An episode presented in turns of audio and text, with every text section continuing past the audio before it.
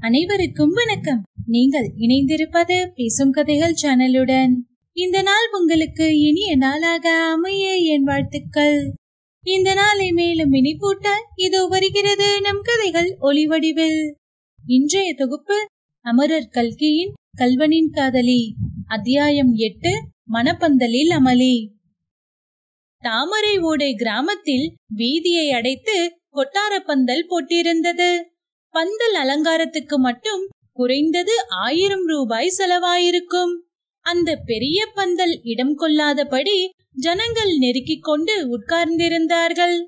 பந்தலுக்கு வெளியே குடியானவர்களும் குடியானவ ஸ்திரீகளும் தெருவை அடைத்துக் கொண்டு நின்றார்கள். இரண்டு கோஷ்டி தங்க நாயனமும் இரண்டு கோஷ்டி வெள்ளி நாயனமும் சில சமயம் தனித்தனியாகவும் சில சமயம் சேர்ந்தும் ஊதி காதை துளைத்துக் கொண்டிருந்தன. தவுல்காரர்கள் தங்கள் கையில் பலம் கொண்ட மட்டும் அடித்து காது செவிடுபட செய்தார்கள். சில சமயம் பாண்டு வாத்தியங்களும் நடுவில் கிளம்பி அலறின. பந்தலுக்குள்ளே சந்தன மழையும் பன்னீர் மழையும் பூமாரியும் மாறி மாறி பொழிந்து கொண்டிருந்தன. புரோகிதர் மந்திரங்களை பொழிந்தார். திருமாங்கல்ய தாரணம் செய்ய வேண்டிய சமயம் வந்தது. ஊது ஊது என்று புரோகிதர் கூவினார். உடனே ஏக காலத்தில் நாலு நாயனக்காரர்களும் வாயில் வைத்து வாத்தியத்தை எடுக்காமல் ஊதினார்கள். நாலு தவுள்காரர்கள் அடி அடி என்று அடித்தார்கள். மாப்பிள்ளை தாலியை எடுத்து மணப்பெண்ணின் கழுத்தில் கட்டினார். தாலி கட்டிய அடுத்த நிமிஷத்தில் ஸ்திரீகள் கோஷ்டியிலிருந்து ஐயோ கல்யாணிக்கு என்ன என்று ஒரு குரல் எழுந்தது. அப்படி சொன்ன ஸ்திரீயின் வாயை இன்னொருத்தி பொத்தி அசடே அபசகுணம் போல் என்ன சொல்கிறாய்? என்றாள். ஆனால் வாஸ்தவத்திலேயே கல்யாணிக்கு என்ன? அவளுடைய கண்ணை கொண்டு போய் அப்படி சொருகுகிறதே. ஐயோ அவளுடைய தலை அப்படி சாய்கிறதே. கொண்டு போங்கள் உள்ளே கொண்டு போங்கள். நாலு பேராக பிடித்து மெதுவாய் அவளை ஒரு அறைக்குள்ளே கொண்டு போனார்கள். பாயில் படுக்க வைத்தார்கள். கல்யாணிக்கென்ன? கல்யாணிக்கு என்ன?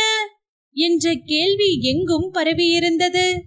பந்தலிலும் வீட்டுக்குள்ளும் புருஷர்களிடையும் ஸ்திரீகளிடையும் இதே கேள்வியை தான் கேட்டுக்கொண்டிருந்தார்கள். கிளம்பும் போது சகுனம் சரியாக ஆகவில்லை என்றார்கள் சிலர். இந்த பெண்தான் உச்சி வேளையிலே கொள்ளிடக்கரை அரச மரத்தடியிலே போய் நிற்குமே எந்த பேயோ பிசாசோ என்ன கன்றாவியோ என்றார்கள் வேறு சிலர். அதெல்லாம் ஒன்றுமில்லை. ராத்திரியில் இருந்து பெண் சாப்பிடவில்லையாம். பசை மயக்கம் என்றார்கள் சிலர். கல்யாணி நினைவற்று கிடந்தால் டாக்டர் வந்து எல்லாரையும் விலக சொல்லி கொஞ்சம் காற்றோட்டம் உண்டு பண்ணினார். ஒன்றும் அபாயமில்லை என்று உறுதி சொல்லி முகத்திலே கொஞ்சம் ஜலம் தெளித்து மூக்கில் மருந்து புட்டியை காட்டினார். கல்யாணிக்கு ஸ்மரணை வரத் தொடங்கியது. அவளுடைய இதழ்கள் அசைந்தன. அவை ஏதோ முணுமுணுத்தன. அந்த முணுமுணுப்பு யார் காதிலும் விழவில்லை. விழுந்திருந்தாலும் அவர்களுக்கு புரிந்திராது. ஆமாம் கல்யாணியின் இதழ்கள் முணுமுணுத்த வார்த்தைகள் இவைதான். வண்டி குடை சாய்ந்து விட்டது. வண்டி குடை சாய்ந்து விட்டது. வண்டி குடை சாய்ந்து விட்டது. இத்துடன் அத்தியாயம் முடிவு பெற்றது. தொடர்ந்து கதைகளை கேட்டு ரசிக்க பேசும் கதைகளோடு இணைந்திருங்கள். நன்றி.